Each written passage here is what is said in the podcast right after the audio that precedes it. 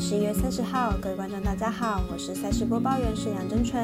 比赛总有输赢，分析全看数据，跟着我一起来了解世足相关赛事。今晚十一点同时开打的是 D 组第三轮组合，丹麦对上澳洲，法国对上突尼西亚。半夜三点则是 C 组第三轮的比赛，阿根廷对上波兰，以及墨西哥对上沙烏地阿拉伯。以上赛事的文字推荐都在昨天的文章中。今天官方LINE账号推荐明晚起的 E F 对战组合。另外，脸书也持续带大家来观察美篮 N B A 相关赛事，精彩赛事马上开始，记得点赞追踪哦。肖郎黑白奖的赛评宇宙，期待能帮助大家更快速判断比赛的走向。喜欢就跟着走，不喜欢可以反着下。让我们一起重看比赛，更精彩到主体育增光彩。虽然运彩赔率不给力，但支持对的事，才能有期待有关单位把事做对。今天的焦点赛事将以开赛时间依序来介绍。首先介绍今晚十一点开打的第一场世足赛事，丹麦对上澳洲。来看两队在D组的积分排名状况。主队澳洲目前战绩为一胜一败，球队意外的卡在小组第二的位置。此次世足杯，澳洲十分有机会可以在小组赛中出现，相信球队绝对会好好把握这次的机会。只是本次对手丹麦战斗力十分强，澳洲可能会打得较为保守，以力晋级。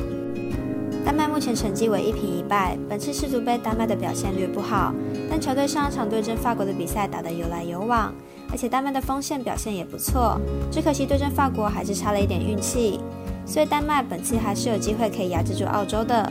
分析师赤井金童预测丹麦不让分客胜，预测正比为二比一，上半场比分为一比零、零比零。十一点的另一场赛事是法国对上突尼西亚。两队都有不能输的压力，但本场赛事两队心态大不同。来看看两队目前战绩。在本场比赛之前，法国队以二连胜的成绩确定了小组晋级的机会，球队也打破了上届冠军无法晋级的魔咒。只能说法国的阵容豪华，而且锋线端强劲，所以打破了魔咒。但本次确定晋级后，法国本场比赛很有可能会有所保留。突尼西亚目前成绩为一平一败。球队本场若是取胜，还有一点机会可以晋级，但难度实在太高。毕竟即使同为积分四分的话，突尼西亚的进球太少，还是很难取得晋级机会。因此，本场比赛比较像是一场消耗比赛。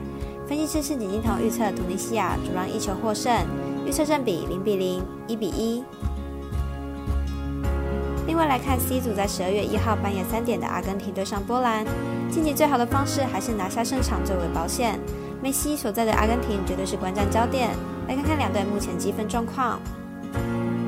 阿根廷目前一胜一败，球队目前积分排名第二，因此末轮球队依然要积极抢胜。梅西的传射依然相当到位，球队目前士气正好。波兰目前一胜一平，位居小组第一，且无任何失球，球队本场只需打平即可确保出线。波兰本场应该会是以防守为主，打法会较为保守。阿根廷整体实力要比波兰好上不少，波兰主线阵容年纪较大，在体能上恐怕会较为受到考验，本场势必会加强巩固后防线以球不失球，因此看好本场比赛小分打出，总分小于 二点五 分。半夜三点的 C 组另一场赛事是墨西哥对上沙烏地阿拉伯，所谓重赏之下必有勇夫，沙烏地阿拉伯不论赢球或是打平都有机会晋级，但赢球不必看别人的脸色，何不尽力而为争取好成绩呢？来看看两边积分状况。墨西哥目前一平一败，排名小组垫底，球队基本上已无晋级希望。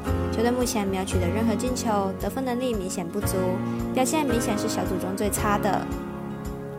沙烏地阿拉伯目前一胜一败，排名小组第三，球队打法较为积极且极力防守，不过球队阵容强度是本届最低，要出线还是十分困难。两队要晋级都需要拿下胜利，因此本场两队应该会积极抢攻。墨西哥在过去七届都顺利杀入十六强，账面上看起来还是墨西哥较强。不过以沙烏地阿拉伯的顽强来看，应该很难拿下大分。看好本场比赛总进球数为二到三球。以上节目内容也可以自行到脸书、F B、I G、YouTube、Podcast 以及官方LINE账号von e等搜寻查看相关内容。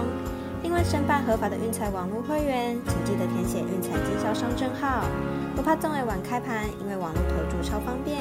有疑问可以询问全台运彩店小二。最后提醒您，投资理财都有风险，想打微微仍需量力而为。我是赛事播报员是梁真纯，我们下次见喽。